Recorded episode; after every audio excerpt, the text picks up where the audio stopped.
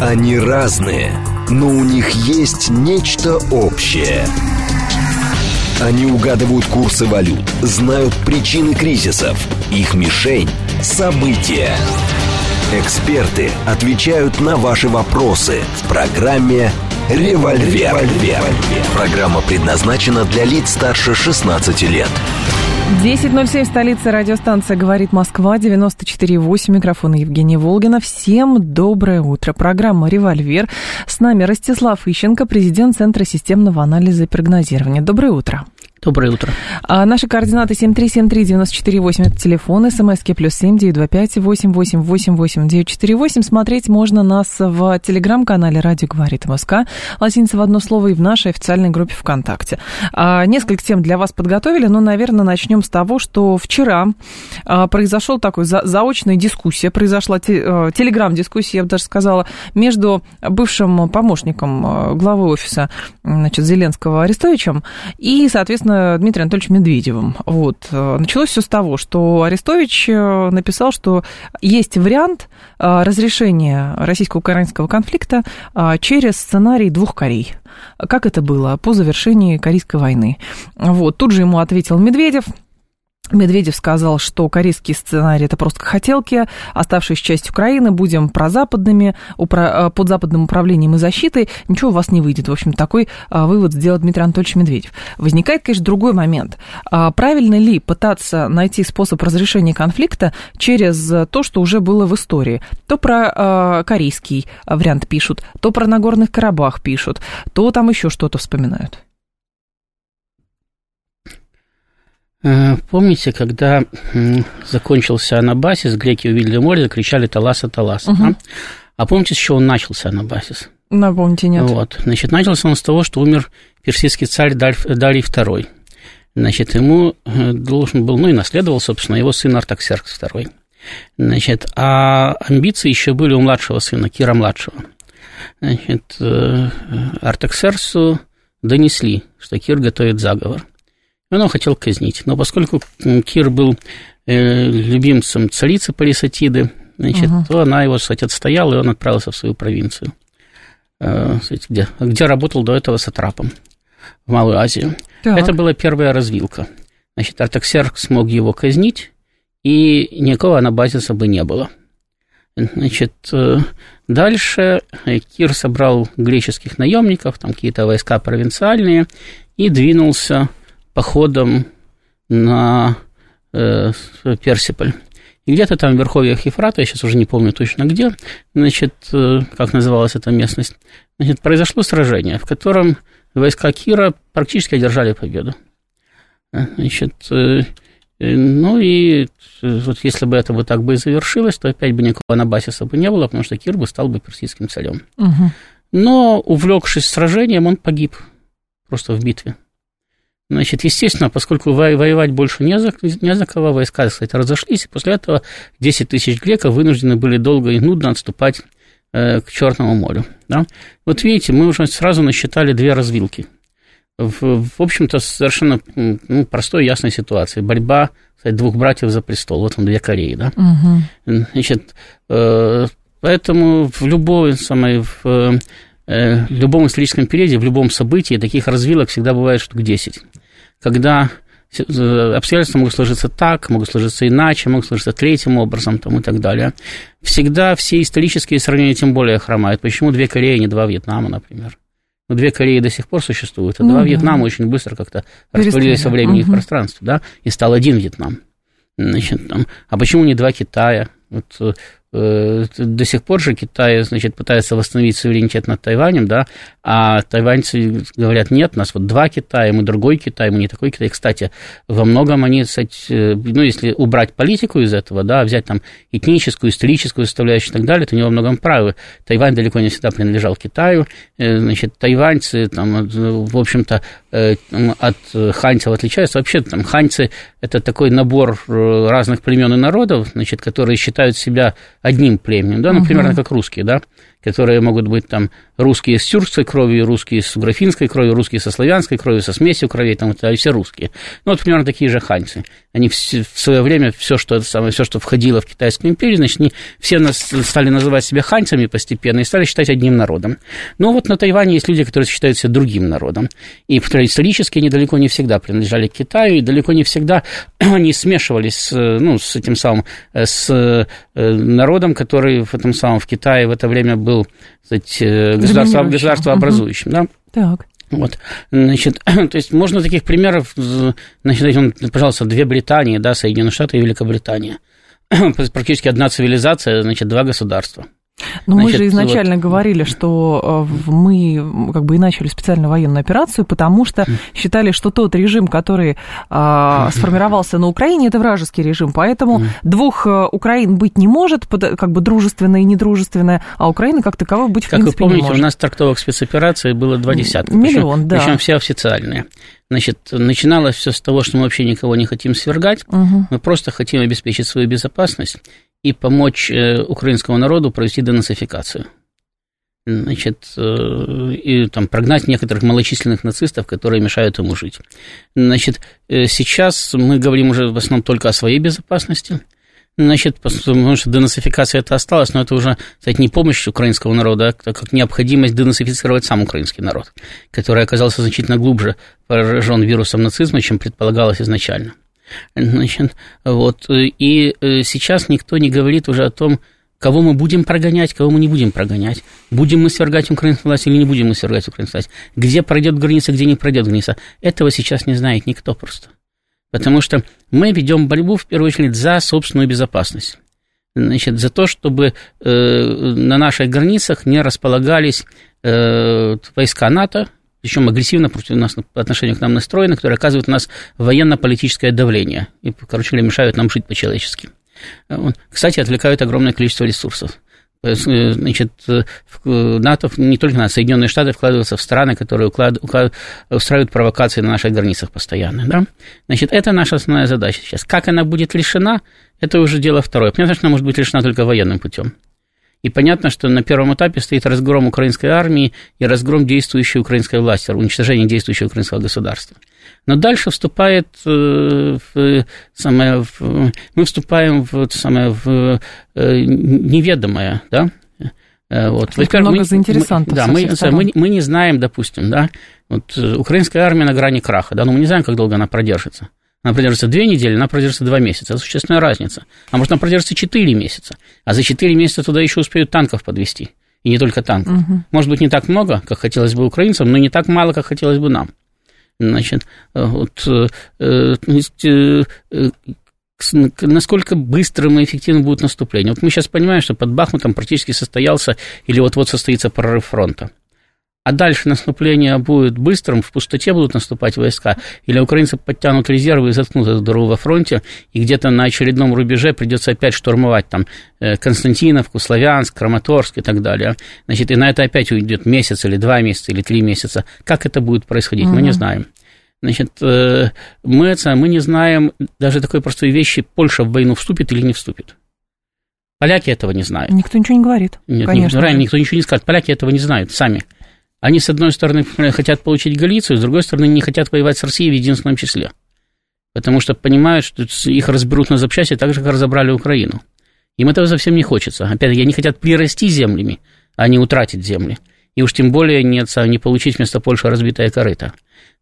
Поэтому они колеблются между этими вот двумя, кстати, возможностями, необходимостями, так сказать, желаниями. Это тоже, э, кстати, э, неизвестное, да, мы даже не знаем, как поведет себя Запад в ближайшее время, вот, допустим, те же самые Соединенные Штаты. Они будут настаивать и давить на Украину, чтобы Украина чтобы подписала дальше. капитуляцию ага. и сохранила хоть что-то, да, по принципу, ну, ладно, не хотите 20%, возьмите 40% Украины, оставьте остальное, да. Или они будут давить на Украину, чтобы Украина продолжала сопротивление до последнего украинца, пусть хоть вообще там а, останется ноль людей и будет полностью выжженная земля, но главное, чтобы она продолжала, продолжала и продолжала сопротивление, оставляя Соединенным Штатам время и пространство для маневра. Поэтому как мы можем говорить, у нас будет корейский вариант, там, чилийский вариант, какой угодно вариант, да? Значит, ну, вопрос, чьей стороны инициатива будет вообще, и, соответственно, ну, как бы, кто будет более активен? Не, нет, не вопрос, кто будет более нет. активен. Иногда, иногда активный проигрывает. Вот, например, Кир-младший просто погиб, он был активен. И у него почти получилось, но он погиб, это случайность. Угу. В ходе сражения на Гранике могли убить Александра Македонского. Ему по голове топором заехали так, что он самое, чуть инвалидом не стал. Ну ничего, не стал. Даже, он, даже с коня не упал. Сражение выиграло, потом раздавил всю Персидскую империю. А все могло закончиться вот в один момент. Если будет удар чуть посильнее, попади не туда немножко, там, э, по-другому этот топор развернись, все. Не было бы Александра Македонского. Был бы мелкий авантюрист. Более того, мне кажется, на самом деле расценивать, точнее, пытаться вот это рационализировать через то, а как было в мире до, невозможно, потому что, ну, самое главное, никто не может дать гарантий, что это будет э, единственно верным вариантом, и после этого э, все хотя бы будут существовать в том режиме, в котором существует Северная и Южная Корея. Дело Нет? в том, что дело в том, что правильно вы говорите, потому что э, там, любые исторические аналогии, ну, как всегда присутствуют, да, то есть в нашей жизни. Угу. Значит, и всегда мы можем найти сравнение текущей ситуации с тем, что было когда-то.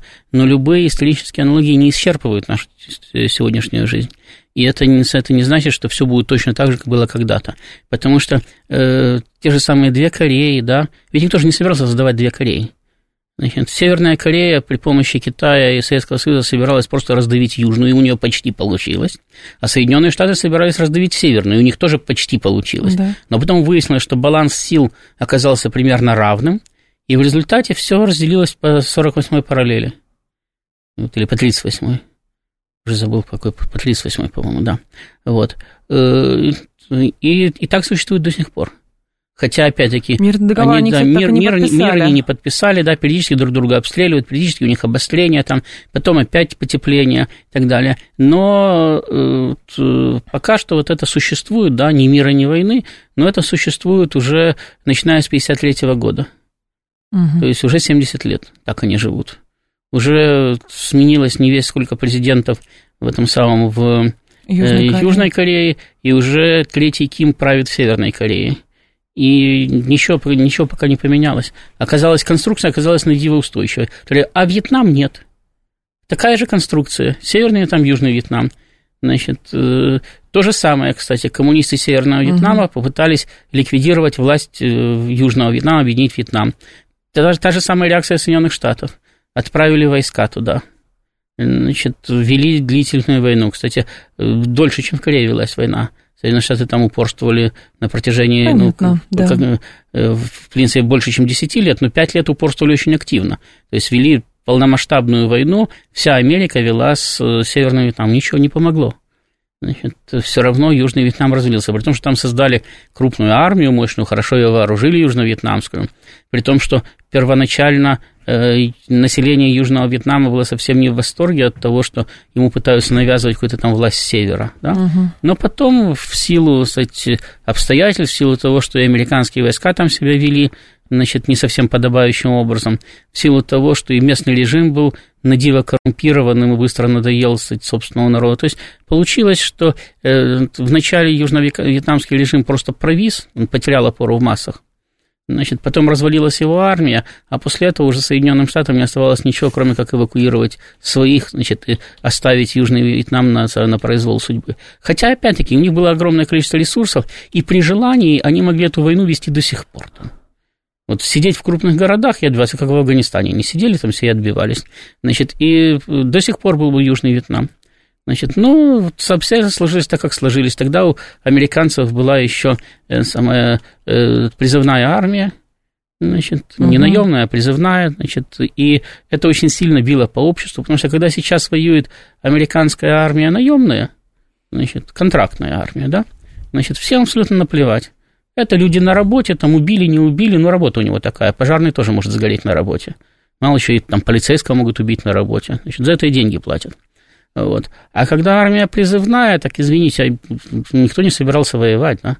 Там, призывная армия – это родину защищать. Какая родина во Вьетнаме? Угу. Значит, поэтому призывную армию тяжело посылать в заморские экспедиции. Значит, потому что сразу все начинают спрашивать, а чего, а чего мы туда едем-то? Чего мои родственники туда едут? Что, что мы там забыли? Верните их назад, ну, потому да. особенно, особенно если там начинают пачками убивать.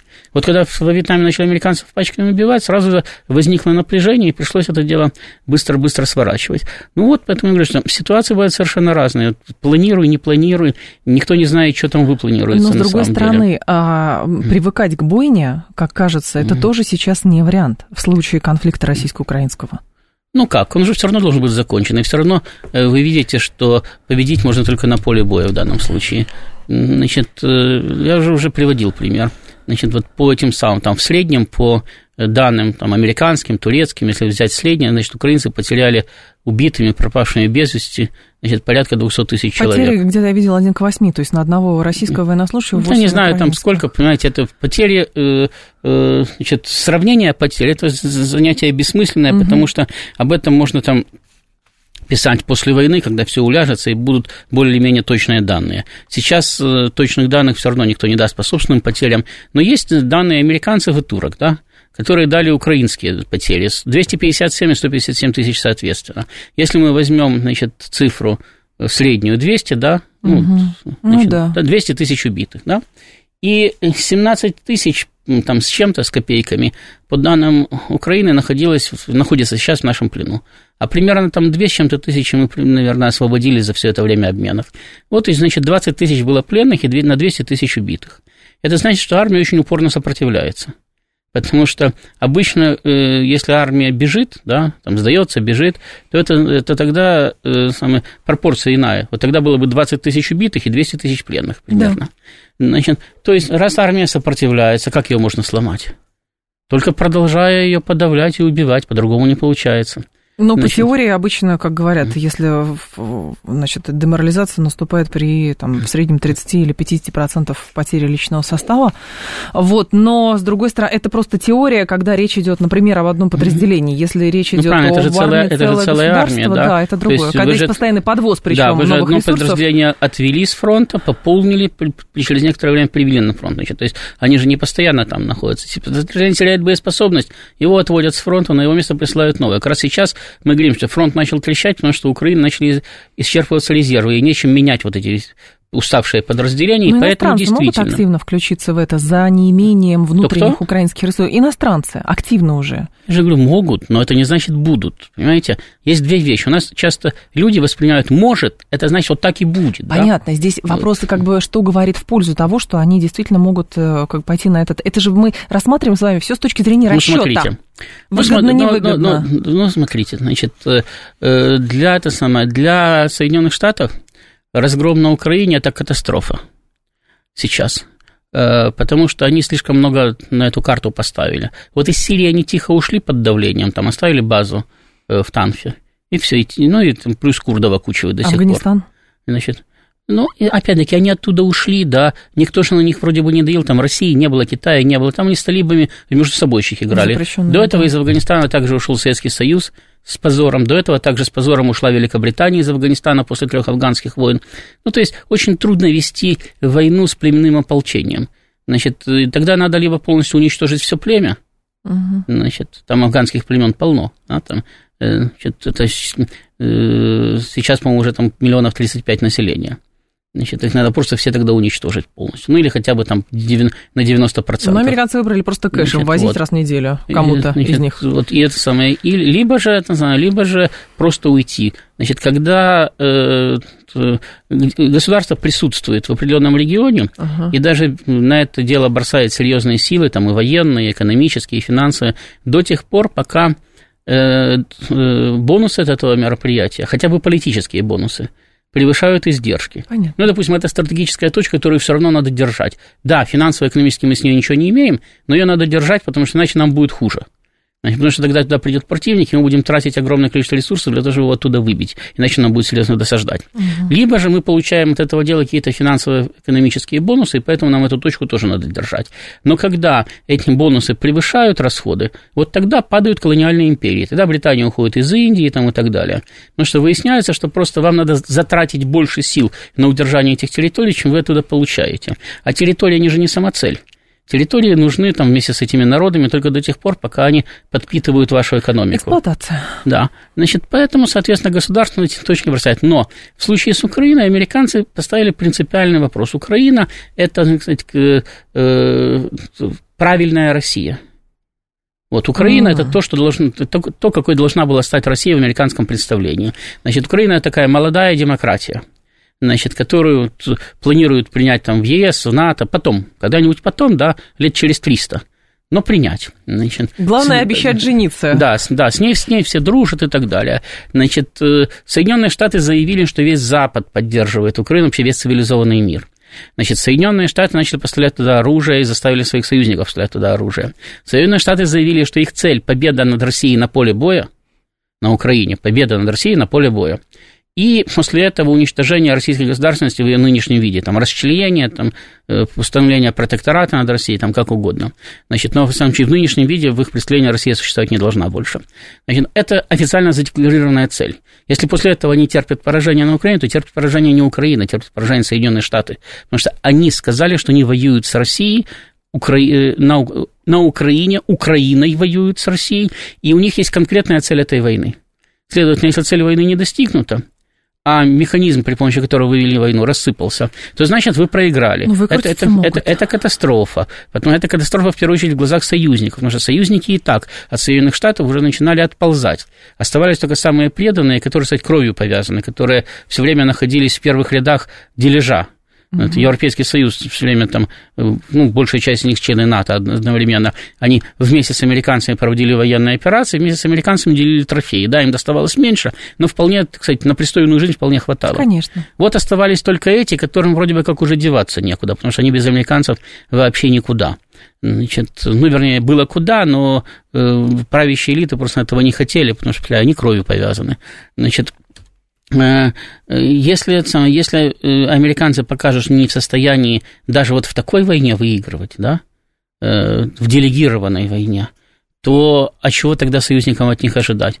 Тогда они просто выстроятся в очередь там, к России, кому Россия нравится, к Китаю, ну, кому угодно, значит, в этом самом.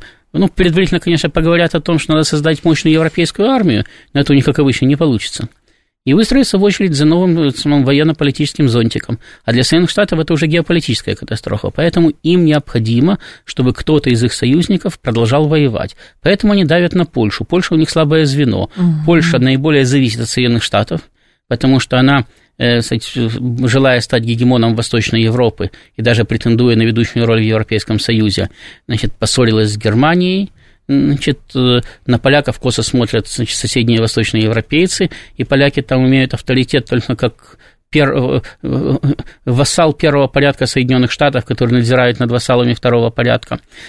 Поэтому они очень сильно зависят от Соединенных Штатов. Для Польши, если Соединенные Штаты сейчас рухнут, это катастрофа тоже. Если угу. Соединенные Штаты преследуют геополитическая катастрофа, то геополитическая катастрофа для Польши. Поэтому поляки очень уязвимы. Поэтому я и говорю, что несмотря на то, что они не хотят и боятся воевать с Россией один на один, обстоятельства могут сложиться так, что им некуда будет деваться. Например, могут, но не обязательно сложатся. Вот. Вот поэтому мы и говорим, что да, может Запад там, значит, включиться, самое, да, включиться. Если поляки включатся, то станет вопрос о включении немцев и так далее, потому что тогда у Соединенных Штатов появится механизм для давления на немцев. Немцы конкуренты поляков в Европе, конкуренция выигрывается обычно за счет того, что Соединенные Штаты благоволят или одним, или вторым. Значит, и если поляки уже воюют, и Соединенные Штаты их поддерживают, угу. то можно давить на немцев и говорить, видите, не будете воевать, значит, будете плохими ребятами, мы вас объявим русскими пособниками и вообще исключим из числа цивилизованных государств. Давайте помогайте Польше, это все-таки член ЕС. А, Ростислав Ищенко с нами, президент Центра системного анализа и прогнозирования. Новости и продолжим.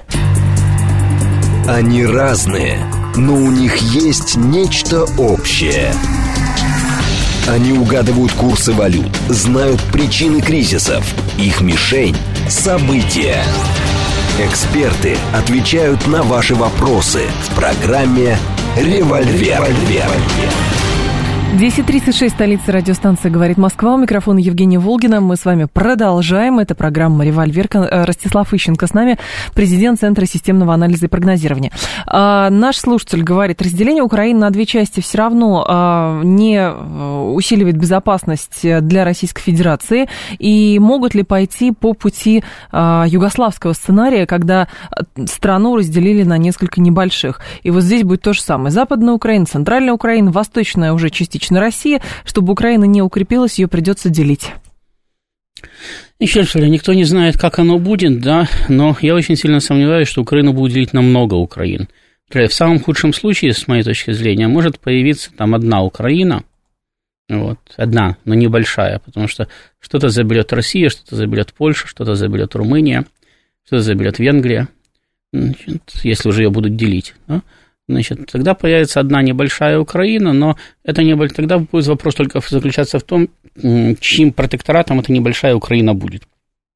Если она будет польским протекторатом, значит, то в таком случае значит, можно считать, что надо готовиться к этому самому, ко второй СВО. Угу. Значит, если она будет российским протекторатом, то все нормально. Значит, потому что любая, любая Украина, любая местность под названием Украина э, с квазисуверенитетом, ну, признанная э, значит, независимое государство, даже если оно не совсем независимое или совсем не независимое, она является потенциальным претендентом на все территории Украины, которые были когда-то, кстати, изъяты из обращения. Точно так же, как Польша да. претендует на все территории Речи Посполитой до сих пор. И точно так же, как, допустим, Россия Ивана Третьего претендовала на все территории русских княжеств, которые были утрачены там на Западе, но которые никакого отношения не имели значит, к э, э, династии, которую представлял Иван III, потому что в свое время значит, э, князья самое, разделили на Любическом съезде территорию, значит, э, постановив, что каждый род владеет своим княжеством, и дела другого не вступает. То есть, угу. по сути дела, разделили единую Киевскую Русь на несколько суверенных княжений. Вот. Но, это самое, но, э, тем не менее, Иван III совершенно спокойно уже на основании сказать, э, э, ордынского права, значит, когда Батый назначил в начале Александра Ярославича великим князем Владимирским, а Андрея Ярославича великим князем Киевским, а потом Александр Ярославич объединил эти два княжения на какое-то время в своих руках на основании вот этого вот права, хотя, как казалось бы, это право завоевателя, да? Вот на основании этого права он потом предъявлял претензии на все территории э, Руси, и, собственно, и эти претензии пришли по наследству и к династии Романовых от э, Люриковичей, значит, и были реализованы, по сути дела, при Екатерине уже – ну, даже в большем плане. Поэтому любая территория, да, которая, любой остаток украинского государства, это потенциальный нарыв, потенциальный фурункул. И почему я говорю, что даже российский протекторат над этой территорией, это такое, ну, временно устраивающее решение, но все равно не окончательное, потому что в мире все меняется. Значит, причем в наше время меняется очень быстро. И нет ничего вечного и даже нет ничего очень долговременного. И, соответственно, даже установление протектората не гарантирует того, что там через 5 лет или через 7 лет там... Не появятся не, другие да, силы. Да, не будут другие силы, да. Значит, вот. И что все это не развернется в другую сторону. Поэтому идеальный вариант, с моей точки зрения, это вообще ликвидация украинской государственности в любом виде. И даже ликвидация воспоминаний о ней в исторической перспективе. Значит, но как будет на самом деле, никто не знает, потому что там большое количество взаимодействующих сил. Потому что России действительно выгоднее прекратить войну на каких-то условиях компромиссного мира. Значит, даже если придется где-то уступить значит, нашим западным друзьям и партнерам, и что там сказать, если решена главная проблема, проблема российской безопасности на западном направлении, чем вести войну 10, 15 или 20 лет, потому что такую войну можно просто не выдержать. Мы не знаем, как будет реагировать общество на войну, которая длится 10 лет. Конечно. Когда будет там 10-я мобилизация или 15-я мобилизация. Потому что рано или поздно тогда они будут, если войну вести очень долго. Значит, кроме того, э, э, Запад, э, ну, как в определенном плане для нас Запад непобедим, так же, как мы для него непобедимы. Потому что, в первую очередь, база Запада находится в Соединенных Штатах. Соединенные Штаты – государство, отделенное от нас океанами. У нас нет флота, который способен высадить на территорию Соединенных Штатов огромную армию, способную победить американцев на их собственной территории. Вести ядерную войну бессмысленно, потому что для нас это то же самое, что для американцев. Ну, там вопрос, у кого больше погибнет миллионов, да, сразу, но то, что все остальные тоже вымрут, практически... Самоубийц нет. Да, да, практически под ноль. Ну, в этом сомнений мало. Да, где-то могут остаться там в лесах Сибири какие-то поселения. Значит, э, вот. Но это самое, но с восстановлением государственности на огромных территориях будет очень большая проблема у всех. Значит, поэтому ну, этот, этот вариант мы просто не рассматриваем, потому что он приводит к, к нулевому варианту. Всех зачислили под ноль. Значит, раз мы не можем победить угу. да, врага на его собственной территории, добить в его собственном логове в Вашингтоне, да, без применения ядерного оружия, стратегического причем, значит, все равно рано или поздно надо заключать мир на каких-то условиях. Понятно. Эти условия могут быть лучше, могут быть хуже. Поэтому как, как будут эти военные действия, да, если вдруг мы послезавтра обнаружим, что украинская армия бежит так быстро, что ее можно преследовать уже вплоть до Парижа? Ну, ради бога, почему нет? Если через неделю мы можем быть в Париже, кто же против? Ну, март Значит, прошлого вот. года, вы сами понимаете, что вроде уже готовы были, а потом, ой, а давайте поговорим. Ну, давайте поговорим, нет, хорошо. Нет, э, мы, мы, мы в прошлом году давайте поговорим, потому что, повторяю, мы в прошлом году столкнулись с ситуацией, которая нами была неожиданна. Войска отправлялись на войну на максимум на неделю. И обеспечены были максимум на неделю и э, собрано... Рассчитывали и, на внезапность, как с Крымом. Не, не на внезапность, рассчитывали на то, что будут, как в Крыму, либо пассивно наблюдать, либо встречать с цветами. Значит, и что в Киеве будет переворот, рассчитывали. На все это рассчитывали, да. Ну, значит, а потом выяснилось, что надо резко менять концепцию. И поэтому, собственно, все эти переговоры, да, это было затягивание времени для того, чтобы просто успеть выскочить из ловушки государство и армия оказались в расставленной ловушке, потому что э, там эти 100 тысяч, которые начали боевые действия, внезапно выяснили, что э, против них ведет боевые действия подготовленная армия, которая их ждала, ждала этого удара, да. Да, mm-hmm. она не знала, когда он произойдет, да, они пропустили, значит, первый этот самый, первый удар, но тем не менее они быстро собрались, значит, и, допустим, у нас было несколько критических точек. Был э, э, Мариуполь, да, который надолго сковал силы на южном фланге и не позволил провести там наступление быстро. Значит, потом э, остановили нас под Угледаром, и до сих пор его не взяли. Да? Значит, это не позволило с юга замкнуть окружение э, вокруг вот этой Авдеевско-Маринской группировки. В Авдеевке, в Маринке, там, на центральном фронте напротив Донбасса не смогли прорваться, проломить. Значит, и э, в районе Лисичанска и Северодонецка тоже нас задержали там на месяц или на два, пока эти города были взяты. Значит, в результате даже за счет ухода войск с киевского направления решить просто даже задачу окружения и уничтожения донбасской группировки, что позволило бы совсем по-другому вести боевые действия, в прошлом году не получилось. Угу. Не получилось, потому что банально не хватало войск, поэтому потом была объявлена мобилизация. Да? Значит, да, мы из ловушки выскочили, мы армию перестроили, значит, мы концепцию поменяли, государство перестроилось, все нормально. Мы сейчас ведем боевые действия, нормально ведем. Значит, но мы же не рассчитываем, да, что вот мы действительно там через неделю или через месяц можем въехать в Париж или даже хотя бы в Варшаву. Мы понимаем, что это, если такое, не дай бог, случится, то это будет результатом очень долгой и упорной войны с очень большими потерями, в том числе и для нас. Значит, и нам этого совсем не хочется. Потому что, потому что все хотят э, выжить и победить, а не стать мертвым героем, к памятнику которого носят цветы. Ну да. Вот. Значит, э, вот, поэтому, поэтому у нас есть нормальный шанс. Мы можем сейчас разгромить украинскую армию, что мы с успехом сейчас делаем. Значит, и дальше вопрос в том, как будет Запад себя вести с этими обломками украинской государственности. Понятно, что Соединенные Штаты попытаются даже из обломков выжить как можно больше. Но Соединенные Штаты это не, не коллективный Запад, да? Ну, мы сейчас вместе с Китаем, с Ираном выступаем, но у нас не единое командование, не единый центр принятия решений. Мы договариваемся по каждому отдельно взятому Потому вопросу. Потому что у каждого есть интересы. Да, и у Соединенных Штатов есть союзники, у которых тоже есть свои интересы, и которые вот как поляки сейчас, ну вот они упираются, поляки, да?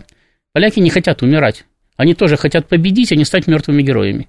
Значит, э, поляки рассматривают возможность урвать свой кусок по принципу, ну вот когда Украина рухнет, да, мы себе зайдем на Западную Украину, да, угу. с русскими мы воять не будем, мы просто скажем, мы пришли защитить тут своих людей, свои интересы, там они сейчас собственность скупают на Западную Украину, нашу собственность пришли защитить. Ну, а русские же не дураки воевать из-за кого-то Львова с нами, да. Они остановятся, мы с ними договоримся, где пройдет демаркационная линия. Так, явочным порядком договоримся. Наш слушатель говорит, откуда представление, что европейские страны кого-то будут присоединять? Есть примеры за последние 70 лет, кроме объединения Германии. Последние 70 лет это вообще исключение из правил человечества, что никто ничего в Европе ни, никуда не присоединял. Вот в чем дело. Поэтому ориентироваться на то, что если 70 лет ничего не происходило, кроме падения Берлинской стены, ну и, соответственно, Кры, Крыма, а, в общем, это разговор в пользу бедных. Почему? Есть, есть прецедент, там, допустим, там раздела той же самой... Югославия, Югос... конечно, там, конечно, Югославия. Сербии даже после Югославии президент да. раздела Сербии. Значит, самое, вот, поэтому, самое, кстати, а я, я не понял, а что это самый, э, Крым не в Европе находится? Он в Азии уже? Не знаю. Ну, по-моему, Нет, европейские с... страны имеется в виду, наверное, не Россия просто. А, а Россия вот не европейская страна Нет, уже. Россия европейская страна, но в данном случае, скорее всего, слушатель говорит про страны Европейского Союза, которые точно совершенно ничего не хотят никуда присоединять, хотят, чтобы все осталось как есть. Вот. Ну, я, я не знаю, что он имеет в виду, потому что даже если исходить из стран, которые подписали заключительный Хельсинский акт, угу. да, значит, то, ну, э, во-первых, первыми как раз начали изменять ситуацию, менять границы, это страны Европейского Союза. Значит, потом к ним присоединилась Россия по принципу, ну, если вы создаете прецеденты, то почему мы должны стоять в стороне? Угу. Значит, если вы таким образом реализуете и защищаете свои интересы... Северный почему... Кипр припомнили, да, кстати, да. тоже. Да нет, ну, полно, полно случаев, полно прецедентов. Значит, более того, у Турции с Грецией постоянный конфликт на грани войны именно по поводу территорий. Чисто территориальный конфликт. Значит, вот. Так что там самое, э, сказать, что в Европе никто ничего не приснял, да, у Франции с Германией, значит, последние годы не было серьезных войн.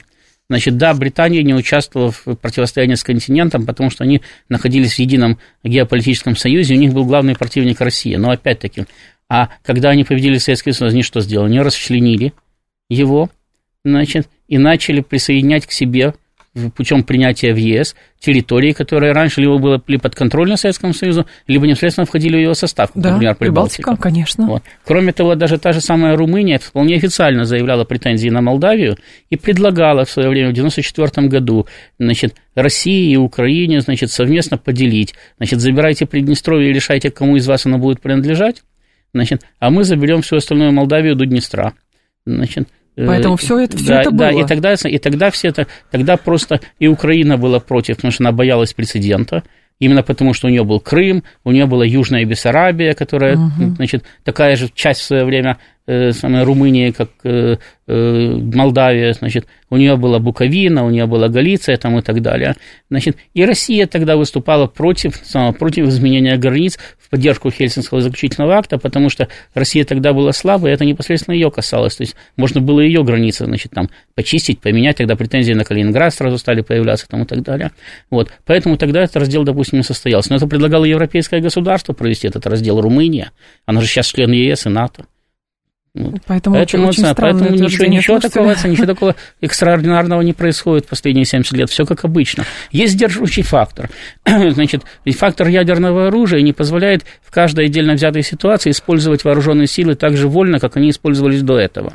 Но даже сейчас уже нашли выход. Потому что американцы, кстати, нашли выход. Они начали вести войны, смотреть на самые честными глазами вам в глаза и говорить, ну а что вы нам сделаете, что ядерный удар нанесете, у нас же тоже есть ядерное оружие. Да. Теперь мы делаем так же. Мы говорим, ну и что вы сделаете? Ну победите нас на поле боя, идите вперед. Угу. Давайте, ждем. Интересно, что вот не случайно мы с вами говорили про там, гипотетическое деление Украины, как это может быть и так далее. А тут, значит, Виктор Медведчук новую статью написал, а, опубликована в РИА Новости она. И тут, ну, правда, он просто констатирует то, что давно было известно. Распад СССР, всего социалистического блока дал США единоличное мировое лидерство. История украинских майданов показывает, как справедливо безобидные народные требования с помощью манипуляций перерождаются в антигосударственный переворот и так далее и тому подобное. В общем, очень очень банальная фраза. Возникает вопрос. Сначала статья в «Известиях», теперь статья в РИА Новости. А кому нужен Медведчук и зачем? Мы какое-то правительство в хотим создать? Почему мы? Статьи-то пишет Медведчук. Сейчас я посмотрю, сколько ему точно лет, 69 или 73, я уже не помню. Вот, но он человек, насколько я помню, Сейчас Достаточно, вы посмотрите, да? Да, да, да. Ну, хорошо, я тогда не буду идти... 54-го года, 69. Вот. 69, ну, видите, почти с, с первого раза Будет, угадал, да? Да, 69 будет, 68 значит, сейчас. Вот, значит, э, он уже достаточно пожилой человек. У него всегда была, кстати, мечта э, Украину возглавить. Значит, он к ней стремился, у него всегда не получалось. я, кстати, не буду обсуждать, почему не получалось, это, кстати, проблема его личного характера, его политических концепций там, угу. и так далее. А шашкой-то что махать? Э, а? Шашкой сейчас Нет, а ну а как? Это последний шанс. Это последний... У него есть шанс? Нет, он так считает. Это последний А-а-а. шанс что-то возглавить. Поэтому, пожалуйста, значит, он себе пишет статьи, ну пусть пишет дальше. Я э, по поводу того, что он кому-то нужен, я бы так не паниковал, потому что я э, знаю, во-первых, кто э, сейчас приехал с Украины в Москву и представляется пиарщиками Медведчука. Ну, э, Виктор Владимирович никогда самое э, особенно разборчивостью не отличался. Значит, он, в принципе, был готов работать с кем угодно, но все-таки э, раньше пиарщики Медведчука, ну, то есть люди, которые кстати, представлялись да, теми, кто ведет его компании, они все-таки были людьми авторитетными. Значит, и в чем-то даже талантливыми, там, грамотными людьми. Угу. Вот там другое дело, что опять-таки они с моей точки зрения, исходили из ошибочных концепций, но главное, что их концепции совпадали с концепциями самого, самого Медведчука, поэтому они, в общем-то, работали в таком трогательном симбиозе. Сейчас эти люди сидят, голову не поднимают, их не видно, не слышно, хотя я знаю, что, опять-таки, многие из них в Москве, но они почему-то пиарщиками Медведчука уже не работают. Значит, хоть, может быть, статьи ему и пишут, но никто об этом не знает. А может быть, и не пишут уже. Значит, э, а те, кто представляется пиарщиками Медведчука, это э, отбросы, ну, даже не политтехнологического общества, просто отбросы общества, значит, сейчас. Значит, э, это, это показатель. То есть люди, которые дорожат более-менее своей репутацией, даже если им уже 70 лет, не хотят, чтобы российское общество связывало их с Медведчуком. Даже, несмотря на то, что они уже ни на что не претендуют, им никто ничего не может сделать, их не будут бить и обижать там, и так далее. Но они не хотят. Значит, они хотят, э, э, чтобы к их э, могиле носили цветы, они приходили на нее поплевать немножко.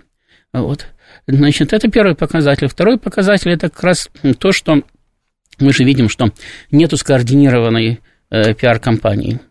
Значит, если бы это ну, контролировалось хоть одной российской Э, политической группировкой или финансово-политической группировкой, там, да, э, там, экономической группировкой, э, то у них у всех достаточно ресурсов, и медиа-ресурсов, и финансовых ресурсов для того, чтобы провести серьезную скоординированную пиар-компанию с задействованием большого количества лидеров общественного мнения именно российских, которые реально влияют на э, мнение российских граждан и которые там могли бы там рассказать о том, что, ну, понимаете, значит, Медведчук, конечно, не подарок, но все равно на безрыбье и рак рыба, давайте, все равно придется его как-то использовать, да? Угу. Значит, нашли бы, короче говоря, подход к своему народу.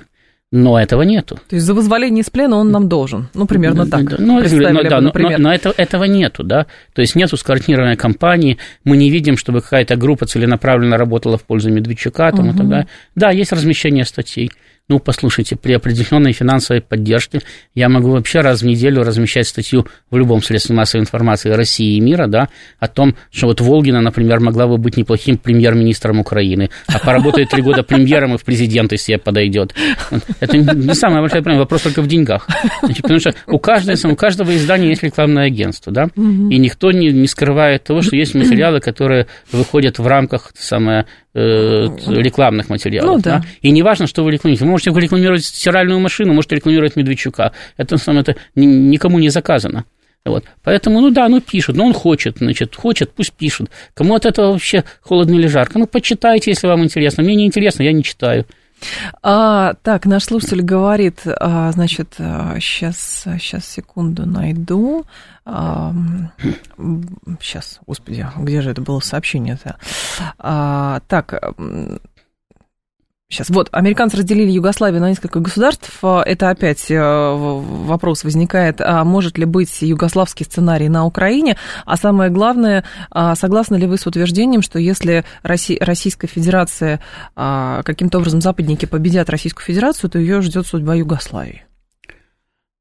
Значит, давайте так. Если я вам сейчас скажу, что югославский сценарий на Украине быть не может, то есть какой-то минимальный шанс, что именно он-то там и случится. Хотя я не понимаю, что такое югославский сценарий на Украине, потому что Украина не состоит из отдельных республик, да, на Украине угу. не проживает там 6-7 или более этносов, которые живут на своей исторической территории. Это унитарное да, да, поэтому, да, поэтому там югославский там, или советский сценарий для Украины мне не, не совсем понятен, ну, да? да.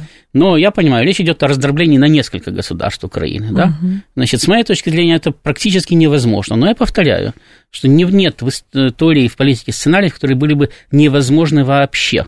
Потому что всегда э, взаимодействуют несколько, как минимум, а бывает, что несколько десятков противоположно направленных, э, параллельно направленных, перпендикулярно направленных, там, под разными углами направленных интересов. Значит, и куда это взаимодействие в результате выводит, потому что рано или поздно все равно приходится заключать какой-то договор, идти на какой-то компромисс. Значит, э, еще никто не сумел победить всех до сих пор, всех поголовно. Значит, Э, приходится заключать какой-то компромисс. Какой это будет компромисс? Иногда заключают такой компромисс мир, что всем понятно, что это прелюдия к будущей войне. Угу. Потому что никто не удовлетворен, и все все равно будут потом, значит, пытаться собраться с силами и переписать этот мир. Но в данный момент, вот как, допустим, был этот самый Амьянский мир между Великобританией и Францией. Все знали, что не удовлетворены интересы Великобритании, все знали, что не удовлетворены интересы Франции, все знали, будет война. Но в данный момент Великобритания не склонна была больше воевать, она была истощена, союзники на континенте закончились. Франция не склонна была воевать, она была истощена. Значит, uh самое было сложное внутриполитическое положение, надо было стабилизировать финансовую систему, экономику тому и так далее. Значит, они заключили мир, фактически это было перемирие на два или на три года, потом началась новая война. Бывает и так. Ну, то есть можно заключить какой-то там компромиссный мир, исходя из того, что сейчас никто уже не в состоянии или не хочет продолжать боевые действия, да, Значит, и хотя никто не удовлетворен, но мы берем паузу. Фактически мы подписываем перемирие, но говорим, что это мир. Да? Значит, и готовимся к следующему раунду значит, противостояния. Вот как, допустим, Минские соглашения были, да? С момента подписания все знали, что э, их никто, не будет, никто, их никто не, будет. не будет выполнять, да? Но, тем не менее, они были безальтернативны, потому что у нас было два варианта. Или война, или вот такое вот перемирие. Война нас не устраивала в этот момент. Значит, и Украина еще не готова была воевать до последнего украинца. Вот как она сейчас воюет, да? Значит, значит, те считали, что они еще не готовы, мы считали, что мы еще не готовы. В результате у нас появился Минский мир, который на, на длительный период был безальтернативным, потому что под его прикрытием все готовились к очередному раунду вооруженного противостояния, потому что все понимали, что неизбежно. Угу. Что бы мы сейчас не говорили, чтобы они сейчас не говорили, но все понимали, что неизбежно дальше. Значит, э, Возможен такой вариант. Возможно, будет какое-то очередное там перемирие, если выяснится, что слишком большое количество взаимодействующих сил, и нельзя э, всех удовлетворить. Но поскольку э, есть вариант, да, есть вариант, когда несколько европейских государств, включая Россию, Украину делят без остатка, значит, то тогда появляется большое количество заинтересованных в том, чтобы эту стабильность сохранить навсегда. Потому что пересмотр означает... Чревато еще большим да, означает, пожаром. означает, что у тебя могут сейчас забрать то, что ты только что приобрел. Угу. Почему России это забрать сложнее? А у какой-нибудь Польши или тем более Румынии значительно проще забрать э, сделанные приобретения. Понятно. Поэтому тогда возникает пул государств, которые заинтересованы в этой стабильности, которые заинтересованы в том, чтобы на международном уровне, на уровне той же самой Организации Объединенных Наций, угу. признать ликвидацию Украины свершившейся и полностью закрыть тему. И тогда эту тему мы закрываем, а начать следующую войну, опять-таки, американцам будет уже значительно сложнее. Ростислав Ищенко был с нами, президент Центра системного анализа и прогнозирования. Ростислав, до новых встреч. А далее новости. Я к вам в 14 часов вернусь.